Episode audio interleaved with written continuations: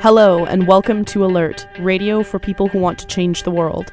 I'm Ashley Titterton. And I'm Michael Welch. On today's show, we'll be speaking with Mordecai Briemberg on recent developments in Egypt and how they'll impact U.S. and Israeli imperial designs in the Middle East. We'll hear from economist Jim Stanford on the Harper government's looming budget and plans for corporate tax cuts. And Stephen Staples of the Rideau Institute will share his thoughts on the proposed continental security perimeter around Canada and the United States.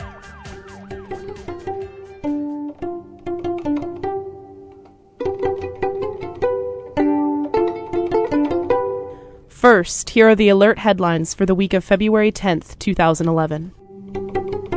According to a confidential communications strategy, Canada's federal government deliberately kept negotiations on a border deal with Washington secret while it planned ways to massage public opinion in favor of the pact. Last week, Harper and Obama signed off on a plan that for the first time envisions throwing up a single security ring around the perimeter of Canada and the U.S. The wide ranging blueprint calls for increased cooperation between the two countries' police, border, and intelligence agencies, an integrated Canada US exit entry system using high tech identification techniques, and more sharing of information about Canadians with US authorities. The document was prepared last fall when the Canada US talks were being conducted without any public notice. More on this in our interview with Steve Staples. Pro democracy protests in Egypt have entered their 17th day as thousands of activists remain in Tahrir Square in Cairo calling for the ouster of President Hosni Mubarak. Last Sunday, Egypt's newly appointed Vice President Omar Suleiman held talks with a series of opposition groups, including members of the Muslim Brotherhood, an opposition group that has been banned in Egypt since 1954. During an interview on ABC, Suleiman said Mubarak could not resign before his term ends later this year. On February 5th, President Obama's special envoy to Egypt, Frank Wisner, openly called for President Hosni Mubarak to stay in office. In a statement, Wisner said Mubarak must stay in office in order to steer those changes through. This is an ideal moment for him to show the way forward. The White House has attempted to back away from Wisner's comments, but the Obama administration has refused to call for Mubarak's immediate resignation. Canadian Union of Public Employees National President Paul Moist has written to Prime Minister Stephen Harper to condemn the Canadian government's failure to fully support democratic change in Egypt and its tacit support for Hosni Mubarak. Moist told Harper it is unconscionable that Canada, quote, could be so out of step with other democratic countries by continuing to support this dictatorial regime, unquote. CUPE wants Canada to be unequivocal in its demand that Mubarak resign immediately and firm in its support for a democratic transition that allows the voices of all Egyptians to be heard. Proposed changes to Canada's drug patent system put forward by the European Union as part of trade negotiations would add billions annually to Canada's prescription drug plan, a new report says. The report, commissioned by the Canadian Generic Pharmaceutical Association, suggests the changes proposed by the EU would considerably lengthen the period of market exclusivity for name brand drugs and lead to higher costs for consumers as well as private and public drug plans. The report suggests that a substantial share of the costs of the EU's proposed changes would fall on government drug plans, which have been struggling to contain soaring prescription drug costs. The City of Toronto has officially started work on a plan to privatize garbage and recycling collection in an area west of Yonge Street. The city said in a news release it has notified the Garbage Workers Union that it intends to pursue a plan to open up garbage collection in that area up to competitive bidding. Toronto Mayor Rob Ford has said repeatedly that he wants to privatize garbage pickup once the contract with unionized workers expires at the end of 2011. Mark Ferguson, the president of CUPE Local 416, which represents Toronto's garbage collectors, called the mayor's announcement an irresponsible and wrong headed approach to the delivery of city services. Corporate America has sent Republican lawmakers a wish list of more than 150 government rules and regulations that they want to see rolled back or preempted. Republican Darrell Issa of California had asked the oil industry, drug manufacturers, healthcare providers, and telecom firms to tell him which government regulations he should target this year as the new chair of the House Oversight and Government Reform Committee. According to the Washington Post, the Business Roundtable voiced concern over executive pay disclosures. The coal mining company Murray Energy said that the U.S. Environmental Protection Agency's greenhouse gas and clean air rules must be stopped immediately. Former U.S. President George W. Bush has been forced to cancel a planned trip to Switzerland after human rights attorneys threatened to take legal action against him for sanctioning the use of torture.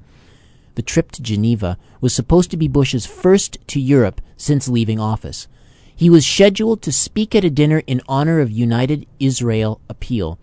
The Center for Constitutional Rights said they had planned to bring a complaint against Bush under the Convention Against Torture on behalf of two men who were tortured by U.S. interrogators and held at the military base at Guantanamo Bay, Cuba.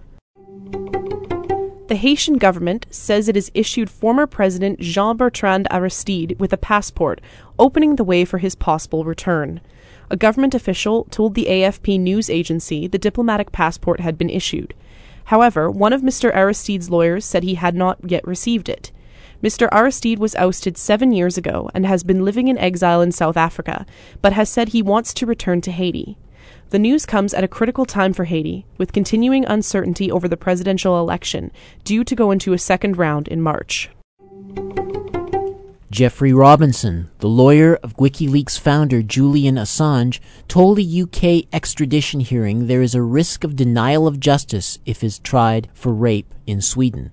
Robertson also said his client could face the death penalty if then sent to the US on separate charges relating to the whistleblowing website.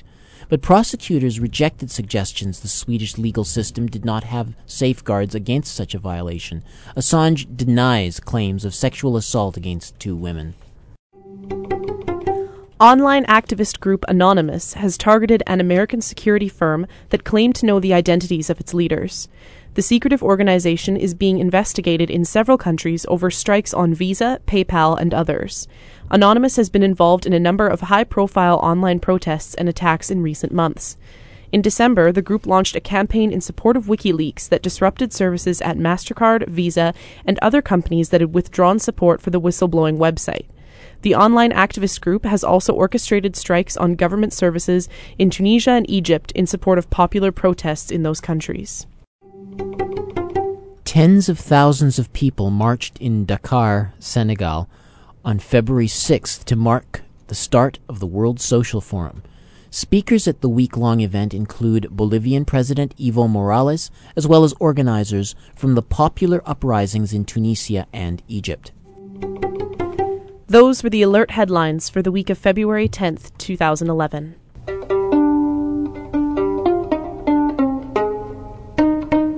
Now for Around the Left in seven days for the week of February 10th, 2011.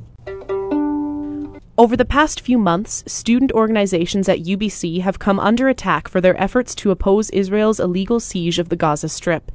A panel at the SFU Harbor Center in Vancouver on February 12th will discuss these events and the wider strategy by pro Israel groups in Canada to undermine solidarity work for Palestine. Panel members include representatives from the Coalition Against Israeli Apartheid Toronto, Solidarity with Palestinian Human Rights UBC, and the Seriously Free Speech Committee. The event begins at 6:30. For more information, email organizer at tssu.ca.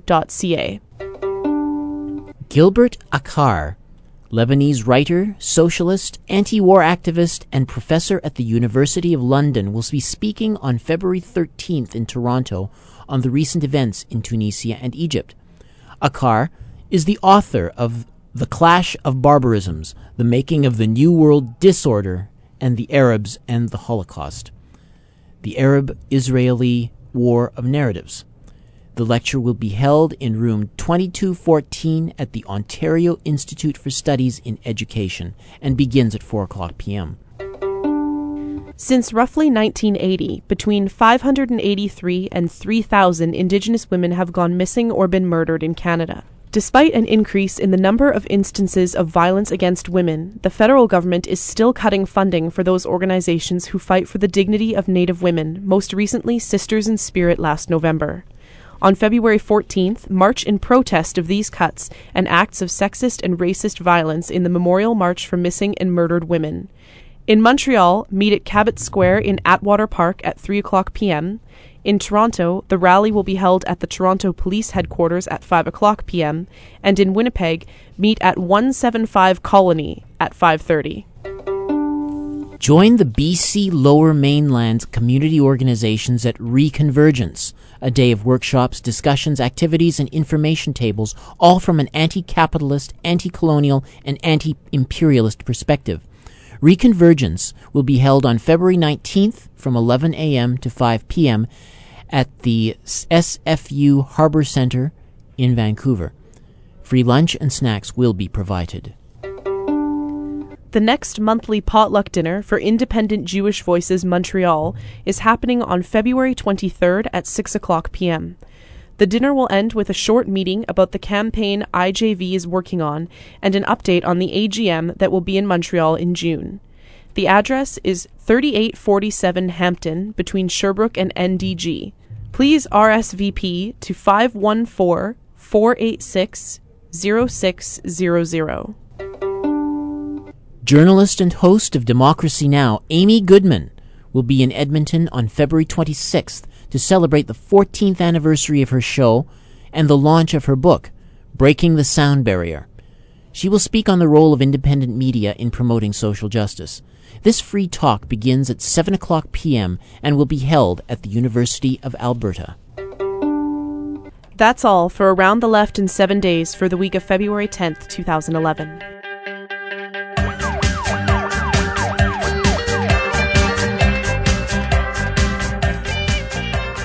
Alert follows up last week's discussion of the Egyptian Intifada with a discussion on the geopolitics of this historic uprising. What is the United States' interest in the uprising? Israel's? What might be its impact in the region? And what about Canada's policy? To help us sort out these questions, Alert has contacted at his home in Vancouver Mordecai Briemberg, founder of CanPalNet and frequent contributor to Canadian Dimension magazine. So, um, thanks for joining us, Mordecai. Thank you very much for uh, contacting me. Okay, so we, we see with the events uh, unraveling right now, uh, right in uh, North Africa, what, as you see it, are the stakes for uh, the United States and Israel? Well, in particular, with regards to Egypt, Egypt is the largest, uh, both by population, by economy, and uh, in in terms of of the North African region, the Middle East as a whole, and uh, the Arab world, uh, and the Egypt in 1979 made a, a deal with uh, Israel, and uh, which uh, the United States very much wanted. And that was it signed what what is called a peace treaty. essentially, what it was is uh, an agreement by the Egyptians to uh, no longer be supportive of the Palestinian struggle and to ally itself with America and with Israel as uh, their uh, entree into the Arab world, uh, the major country that would uh, front for and support um, imperial control of the region.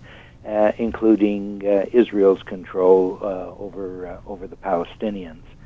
So when uh, the revolt started in Tunisia, uh, the Americans didn't uh, make many comments. The Israelis uh, immediately said, "This is destabilizing the region." Of course, destabilizing means uh, upsetting the apple cart of uh, Israeli-American control of the region and they expressed some anxiety. Now, the anxiety has reached uh, a fever pitch inside Israel with the uh, Arab Revolution, uh, we can call it, I think, accurately, that's taking place in the whole Middle East, uh, engulfing uh, Egypt.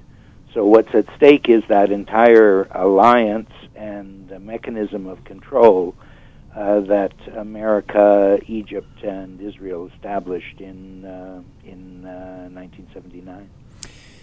Mubarak has been, uh, as uh, I see it, uh, a faithful ally to the United States and Israel, uh, like his uh, the, predecessors before. So, what do you see would be the implications for the current state of affairs if you end up with a a, a, a, a new leader who is not so compliant with uh, the what the the imperial interests, as you call it, are? Well, uh, the United States um, and Israel fear most uh, democratic structures across the Arab world. Uh, they're quite happy to have uh, the population contained. Uh, why is dem- democracy? It's almost uh, a, a joke that the country which has self advertised itself as the only democracy in the Middle East Israel, so labels itself, uh, fears most that the neighboring countries would be democratic.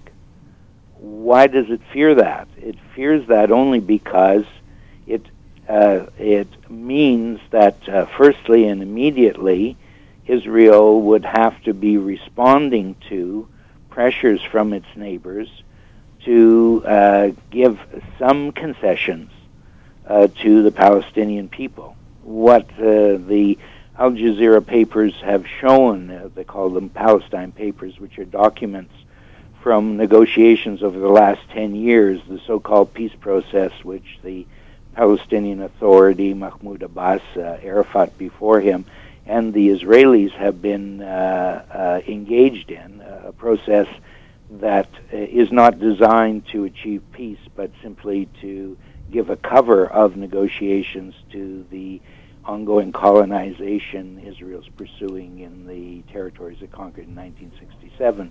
All that uh, uh, would would fall by the wayside, and Israel would have to readjust its policies. What it would mean as well is probably this effort to um, to wage ongoing war on Lebanon, which Israel has been doing in the period with the Egyptian alliance. It, it's uh, Israel once it signed, uh, once Egypt signed the treaty of opting out from being um, an independent voice in the Arab world, meant that the Israelis and their military strategy completely uh, ignored the Egyptian army. They didn't consider it a factor. So that meant when they wanted to bomb to the north, uh, Lebanon, which they've done repeatedly, uh, they they had no military challenge from anyone. Mordecai, could you uh, maybe give us some um, perspective on, on where the United States fits into this? Are they simply just uh, you know loyally serving uh, Israeli interests, or is there any area of divergence in, in terms of what they might want out of Egypt and what Israel wants out of Egypt? Well, what the United States wants out of the region, uh, very importantly, and uh, uh, is the big prize for them is oil. Um, now, the oil areas are uh, largely in societies which are ruthless dictatorships, like uh, like Egypt, countries that the Americans quite happy to uh, have remained those kind of dictatorships uh, because it's easier and facilitates the uh, exploitation and uh, control of the oil resources for the United States. As the Arab revolt spreads, uh, that revolt not only threatens the arrangement America has in Egypt with the alliance with the Mubarak regime, uh, but it also uh, sends shivers down the backs of the of the Saudis and the Emirates and uh, and the other parts of the Arab world that uh, sit upon that uh, resource. So, should we end up with a successful overthrow, not only of Mubarak but that whole order? And uh, a, a, a, government in Egypt that's less compliant to these imperial interests, as you call them, and more compliant with the will of the people. What uh, what is the impact uh, on Gaza? What is the impact on uh, the neighboring countries, and how do you see Israeli uh, and American policy transforming? Uh, I think we have to, at least I would like to, sort of preface a response to that uh, important question by saying uh, we're not looking immediately in the next week or two weeks to uh, a complete new order being established uh, in the Arab world. We're at the beginning of a process in which uh, this uh, possibility of a new Arab world is definitely center of the agenda. But to what uh, speed, with what speed it proceeds, and what obstacles it encounters, and so on, that's uh, that that takes more time. But uh, let let me give you uh, an example. Um, uh, Seymour Hersh, the New York Times uh, reporter, very um, informed and intelligent reporter, former reporter for the New York Times, uh, was just on Al Jazeera television, and he said during the last bombing of Israel uh, by Israel of Gaza, the what was called Cast Lead, um, the Egyptians provided intelligence for uh, what they thought were the location of all the leadership of Hamas. And uh, Israel began its bombing with quote unquote smart bombs to hit those precise exact locations, which they continued to do until the leadership of Hamas, uh, due, I guess, to inadequacies of Egyptian intelligence, but not through lack of willingness to share uh, uh, the killing project with the Israelis, uh, appeared together and, and gave a press conference. Um, so, what that kind of collaboration, the blockade of Gaza, those are probably things which most immediately might change with a change of uh, of regime in uh, in Egypt. Uh, what might also change is the whole uh, uh, Israeli effort to uh, develop um, a backing for bombing of Iran under the pretext that Iran is already or imminently uh, capable of uh, developing uh, nuclear weapons. What would happen in the in the greater length of time is is hard to tell. In part, it depends upon, for example, how important a role the trade unions and the working class of Egypt, who have been struggling very valiantly in in importance, uh, as as the as was the case in Tunisia, how important a role left forces play in uh, in the region, uh, as opposed to the, just the liberal intelligentsia. So, all those things um, I think are impossible to predict at this moment. Could you, on just one last point, could you maybe give us some indication? Canada is very closely aligned with both Israel and the United States. What role do you see them playing in the in this? Uh... Well, Canada Canada has been playing a, a very supportive role of Mubarak. Essentially, uh, well, said explicitly, Harper has said explicitly that the most important thing at the present time is Israel's uh, security and that's tied to Mubarak. And so Canada wants to follow Mubarak's own plan and support it, that he would remain in power, and there would be some uh, minimal shuffling of uh, of chairs around the table with the same dictators. Uh, uh, being present and, and, ruling it. So we're we're following the pro-Israeli, uh, pro-Mubarak uh, pattern um, more than even the United well, uh, Mordecai, I want to thank you very much for joining us uh, on Alert. We'll have to see how these uh, events develop over the coming weeks. So, thank you very much for sharing your perspectives with us. Yes, thank you. And uh, I think we should keep our eyes open uh, with a, a, glint in them. These are uh, very positive developments that are taking place in the Arab world. Yes, unprecedented. Thank you very thank much, you. Mordecai. Bye. And that was Mordecai Briemberg, founder of CanPalNet and the frequent contributor to Canadian Dimension magazine. Pick up the latest issue of Canadian Dimension magazine today and discover how Canadian mining companies are behind serious human rights abuses and environmental destruction from the Congo to Ecuador. You can visit CanadianDimension.com to read some of these featured articles, check out our latest blogs, or order a subscription to Canadian Dimension. The Canadian Dimension special mining issue is on newsstands and in bookstores now.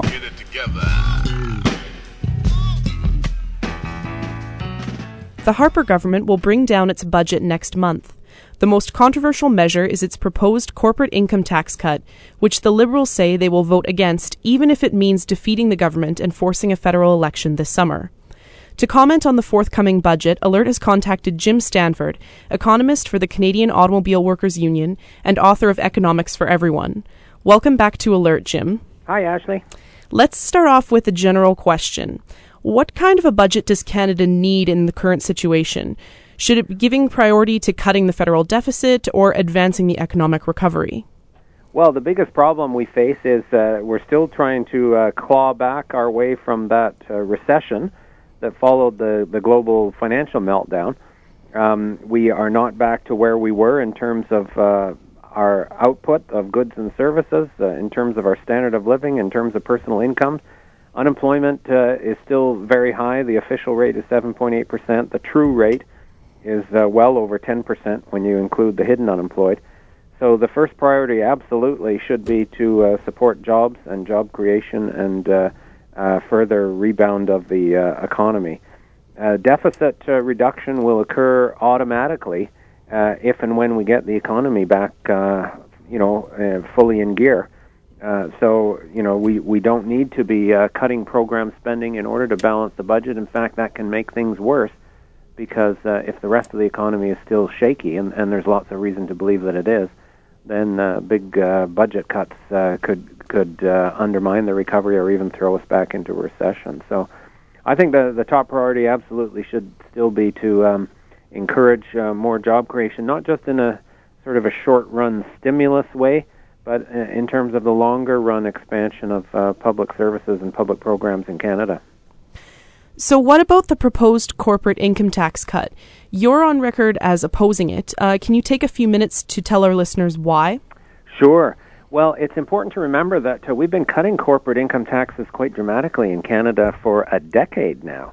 Uh, if we go back to the year 2000, the uh, federal uh, income tax rate on companies was 29.1%, and the uh, government at that time which was the Chrétien Liberal government, Paul Martin was the finance minister, introduced uh, a series of reductions in the corporate income tax cut. Then, uh, of course, uh, Harper came to power, and uh, they continued uh, those reductions. So, since the year 2000, uh, the tax rate's fallen from over 29% to, uh, to this year 16.5%. Uh, the Harper government wants uh, to do the next tranche of those tax cuts uh, for businesses which would take it down to 15% uh, next year. Uh, so by next year, if that went ahead, we would have cut corporate taxes in half, if you can believe that, uh, over the last decade, which is uh, incredible. The argument that's made to support this is uh, classic trickle-down economics. Uh, this old assumption that if you make things, if you make life better for the rich and powerful of the world, uh, they will grace us with a little more investment and create jobs, and we'll all be better off uh, as a result. That has not happened uh, with the uh, you know 13 points of corporate tax reduction that have already been implemented over the last decade. It certainly won't happen with the next uh, point and a half. There's no evidence to suggest we'll get stronger investment. In fact, we've had weaker business investment uh, in recent years in Canada despite those uh, tax cuts. The other thing to remember, uh, Ashley, is the government doesn't have a bottomless pit of money to, to spend on things. So if you're going to spend money on corporate tax cuts, it would be about $3 billion a year, this last uh, phase that's proposed. That means you're not spending $3 billion a year on something else. And we know the government is cutting back uh, its spending on infrastructure. They're saying that, yeah, we supported infrastructure for two years, but we don't need to anymore. They're cutting back on uh, social housing, and they're cutting back on uh, employment insurance benefits. In fact, there's tens of thousands of Canadians who are going to get kicked off their EI benefits because they expire even though the unemployment rate is still very high. So, in effect, what you're doing is you're taking money out of infrastructure, out of housing, out of EI benefits, and giving it in corporate tax reductions. And uh, for that reason, the net effect will be actually a destruction of jobs, not a creation of jobs. I have estimated that by spending the three billion a year on corporate tax cuts rather than on uh, EI benefits, you'll actually reduce employment by about forty to fifty thousand jobs. Wow. Um, so we want to talk a little bit about the alternative federal budget.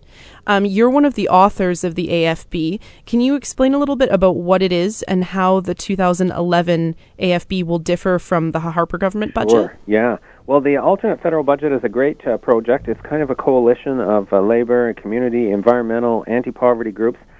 It actually had its heritage in Winnipeg uh, with the alternate budgets that the Choices uh, Coalition began doing back in the early 90s, and then that idea caught fire, and uh, uh, John Loxley originally uh, helped get the project going federally.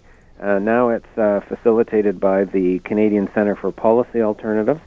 So they will release their alternate budget as usual uh, a week or two before the official federal budget, and uh, it will be uh, obviously a kind of a night and day contrast. Uh, first of all, the AFB will not get manic about deficit reduction or balancing the budget uh, purely for its own sake. Uh, it will recognize that the deficit was created by the crisis and the recession, and uh, the best way to reduce the deficit is to get the economy going again. So you'll have a more gradual timetable for deficit reduction, and you'll have uh, more of a commitment to um, job creation, uh, income supports for unemployed and other low-income Canadians, uh, environmental uh, policies that would be good for the environment, plus good for creating green jobs, uh, if you like, in Canada. So there's a whole coalition of folks that come together to work on these uh, alternate budgets, and uh, this year's I think will be a very comprehensive and progressive alternative to where Harper and his crew are taking us. All right. Well, thanks for speaking with us today. Uh, it's a really uh, controversial and interesting subject. Uh, we've been speaking with Jim Stanford, economist with the Canadian Automobile, Automobile Workers Union, about the upcoming federal budget and the proposed corporate income tax cuts. Thanks, Jim. Thanks for Thanks. speaking with us. Thank you for having me, Ashley. I, I think your show's great. Oh, thank you. Okay.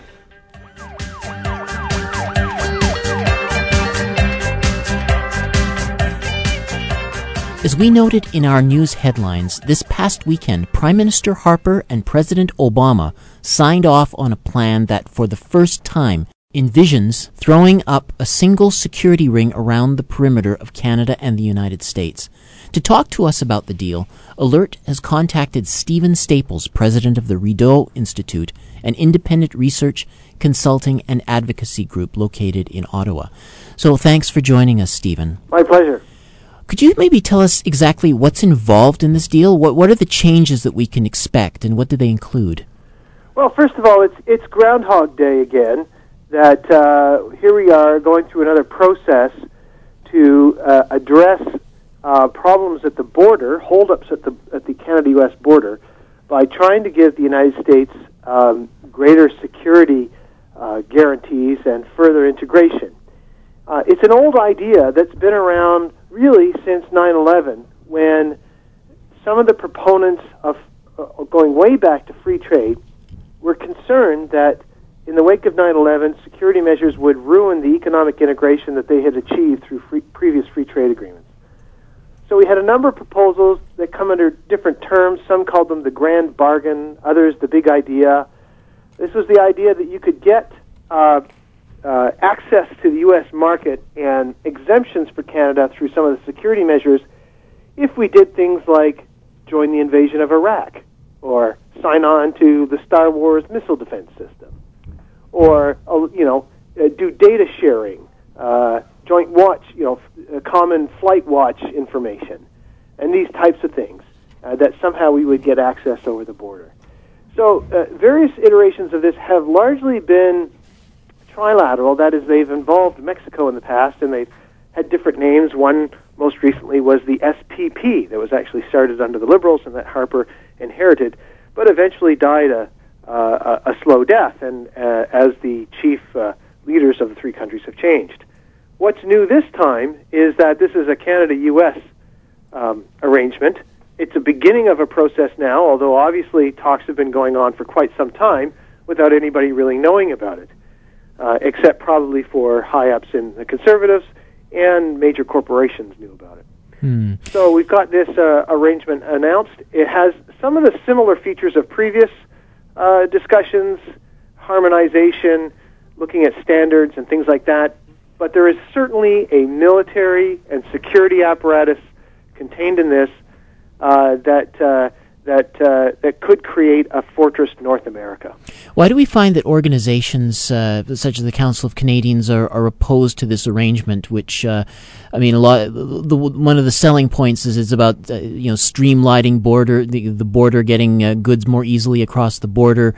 Um, wh- wh- why? What is there about that that uh, you think Canadians should be concerned about? Well, there's. I mean, I don't think anybody cares about train loads of car parts going across the border, or you know, containers of this and that.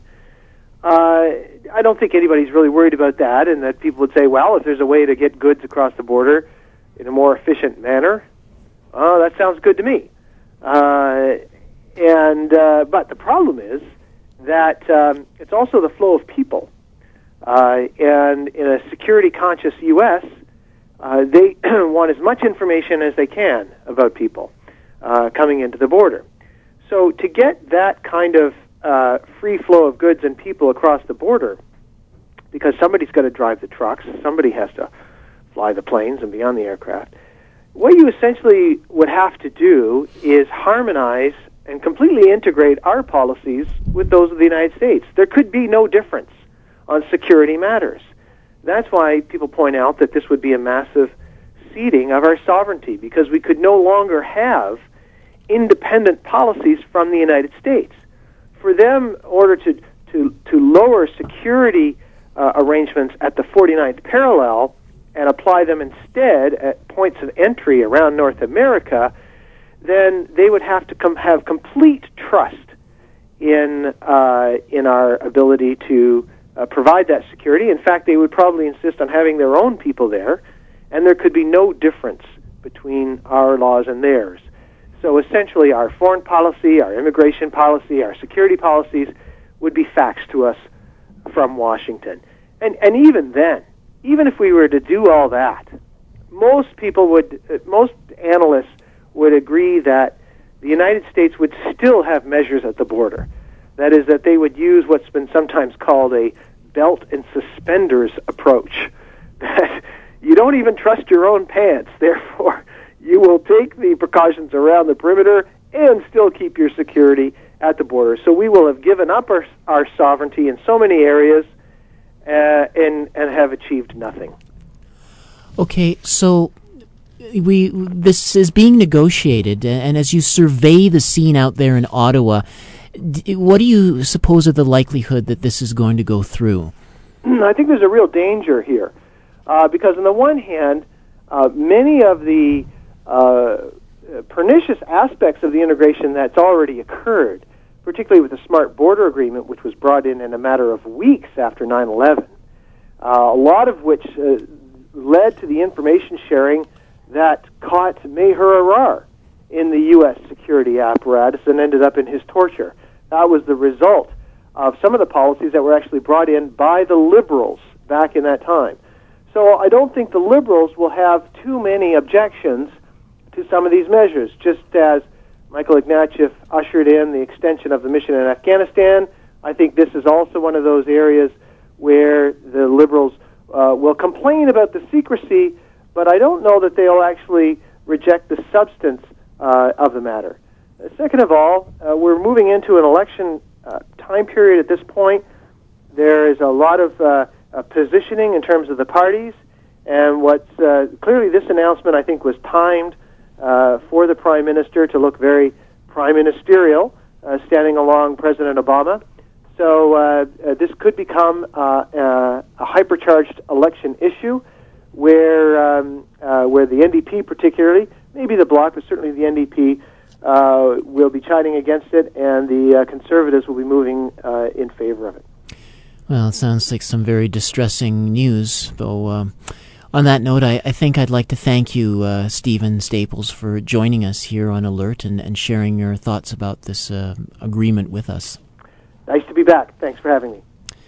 And that was Stephen Staples, president of the Rideau Institute, an independent research, consulting, and advocacy group located in Ottawa.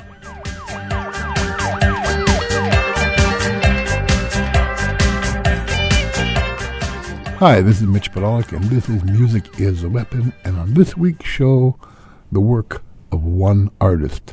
The artist is Eric Bogle. Most people know him because of two songs. The band played Waltzing Matilda and another song called No Man's Land, which of course are two of the great anti-war songs of all time.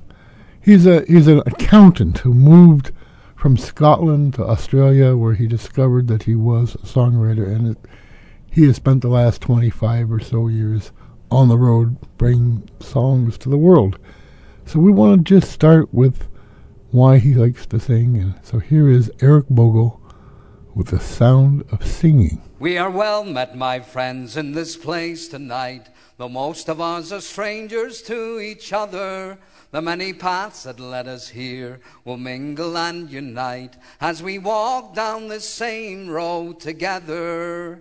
And so when the music starts, open up your heart, let it soar like a lark in early morning. Sorrow, care, or fear tonight have no place here. They shall all soon disappear in the sound of singing. This crowded age we live in gives us little time or choice. Small simple dreams are often derided, but tonight we shall sing in a common human voice. Tonight we shall be not divided. So for these few hours at least, let your spirit be released. May you find peace if peace is what you're seeking.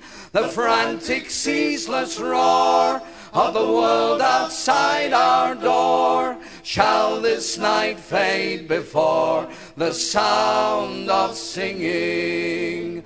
And so when the music starts, open up your heart, let it soar like a lark in early morning. Sorrow, care, or fear tonight have no place here. They shall all soon disappear in the sound of singing. Have you seen the children who disturb our paradise, staring from the TV with empty, dying eyes? No trace of anger at the betrayal of the trust the left them to die like starving dogs in the famine's bitter dust. But if you close your ears, you won't hear them crying. If you close your eyes, you won't see them dying. And if you close your mind, your heart won't condemn. If the future's born with every birth, tell me how much is a child's life worth? We must feed the children of the earth, or the future dies with them. And have you seen the madmen who strut the world stage, threatening our destruction as they prance and preen and rage, rattling nuclear sabers as humanity holds its breath, feeding on fear and bigotry as the children starve to death. But if you close your ears, you won't hear them crying. If you close your eyes, you won't see them dying. And if you close your mind, your heart won't condemn. If the future's born with every birth, tell me how much is a child's life worth? We must feed the children of the earth, or the future dies with them. But if you close your ears, you won't hear them crying if you close your eyes. You won't see them dying. And if you close your mind, your heart won't condemn. If the future's born with every birth, tell me how much is a child's life worth? We must feed the children of the earth the future dies with them. That was Eric Bogle with Feed the Children, and before that, his song Sound of Singing. While Bogle is known as a, as a, as a political writer, the thing about a sense of politics is that it covers pretty much the entire human condition. He's a very clever character. He's a, he's a brilliant man. He's a great writer. Here's a couple of songs that, that just both blow me away. Let's start with Poor Bugger Charlie.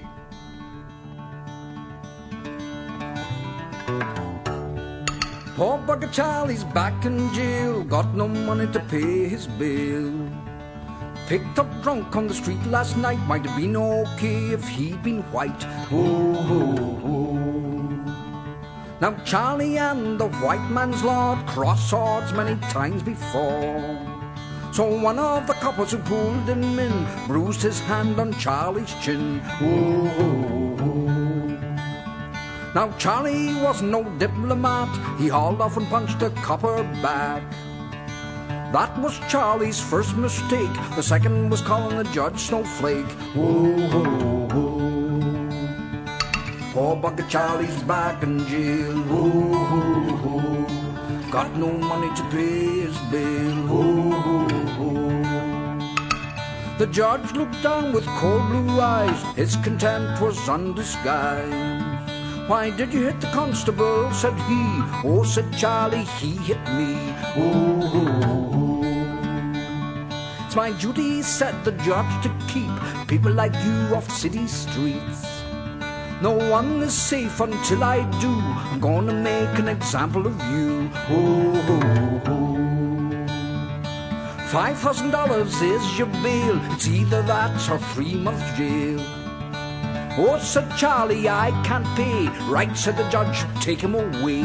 Oh, oh, oh. Poor bugger Charlie's back in jail. Oh, oh, oh. Got no money to pay his bill. Oh, oh, oh. Charlie's in the cell, 15 by 10, with a bucket, a blanket, and two Koori men. One two dollar flagon of rot gut wine. Charlie's due in three months' time. Oh, oh, oh. Three poor bloody Kooris locked in the zoo. One got paroled and then there was two. Another got sick and that left one. He hanged himself and then there was none. Oh, oh, oh,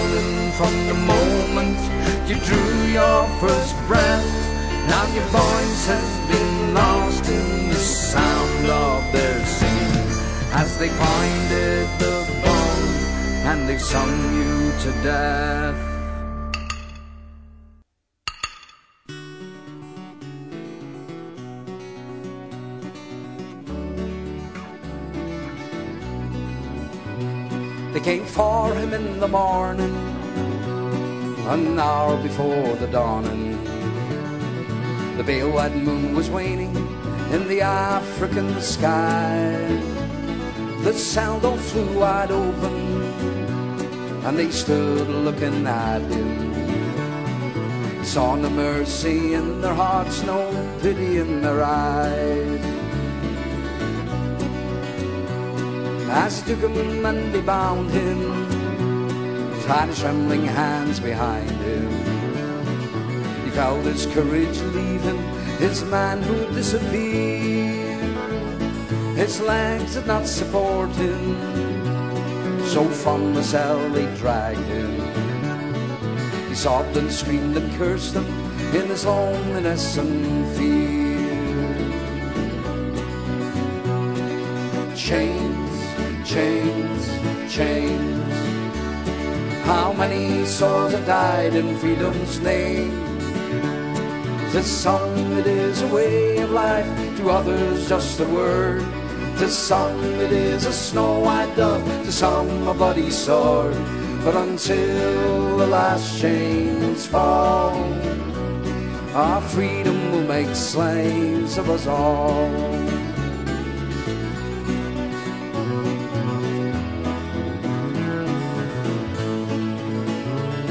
With faces closed and hidden, the white guards walk beside him. Indifferent to his pleading, they've been down this path before. But other eyes were watching, and other ears were listening. Other hearts beat with him in this final desperate hour. From the darkness of that prison came the sound of his brothers singing. Courage, the voices told him, you do not walk alone. From the cells beyond the shadow, he heard the voices echo. As in love and pride and sorrow, they sang his spirit home. Chains, chains, chains. How many souls have died in freedom's name? To some it is a way of life, to others just a word. To some it is a snow white dove, to some a bloody sword. But until the last chains fall, our freedom will make slaves of us all.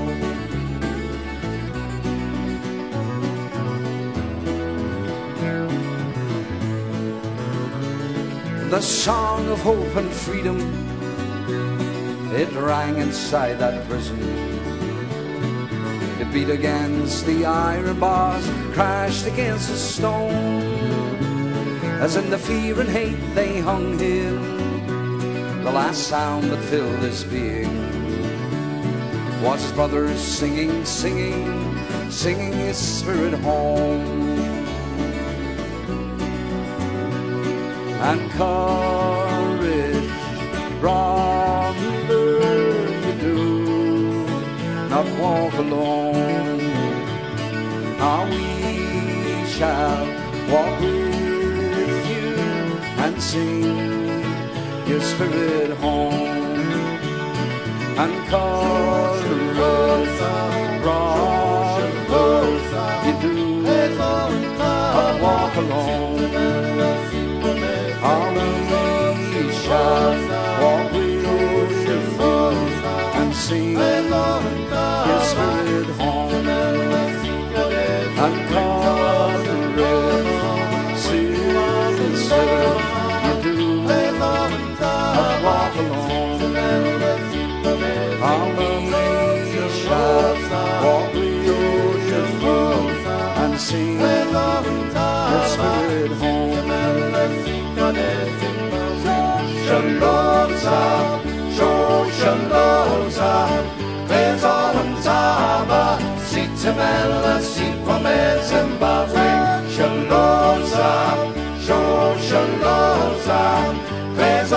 Zimbabwe, Sitamela, Sipame, Zimbabwe.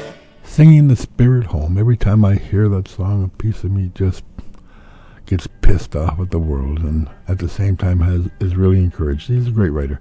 And after and before that, Poor Bugger Charlie, and that's it for this week, folks. We'll see you next week.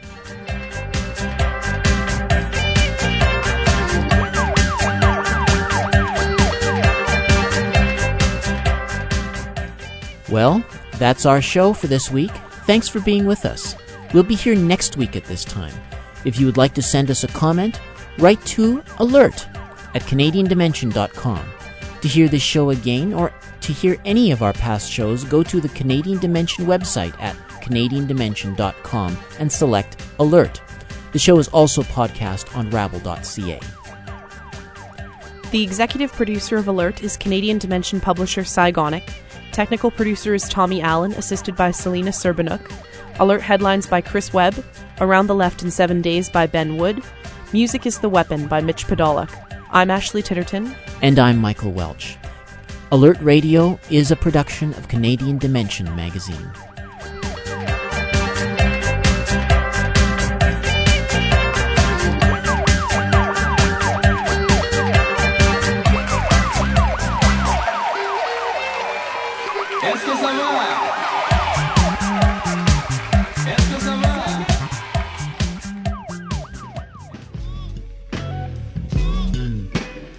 Pick up the latest issue of Canadian Dimension magazine today and discover how Canadian mining companies are behind serious human rights abuses and environmental destruction from the Congo to Ecuador. You can visit CanadianDimension.com to read some of these featured articles, check out our latest blogs, or order a subscription to Canadian Dimension. The Canadian Dimension special mining issue is on newsstands and in bookstores now.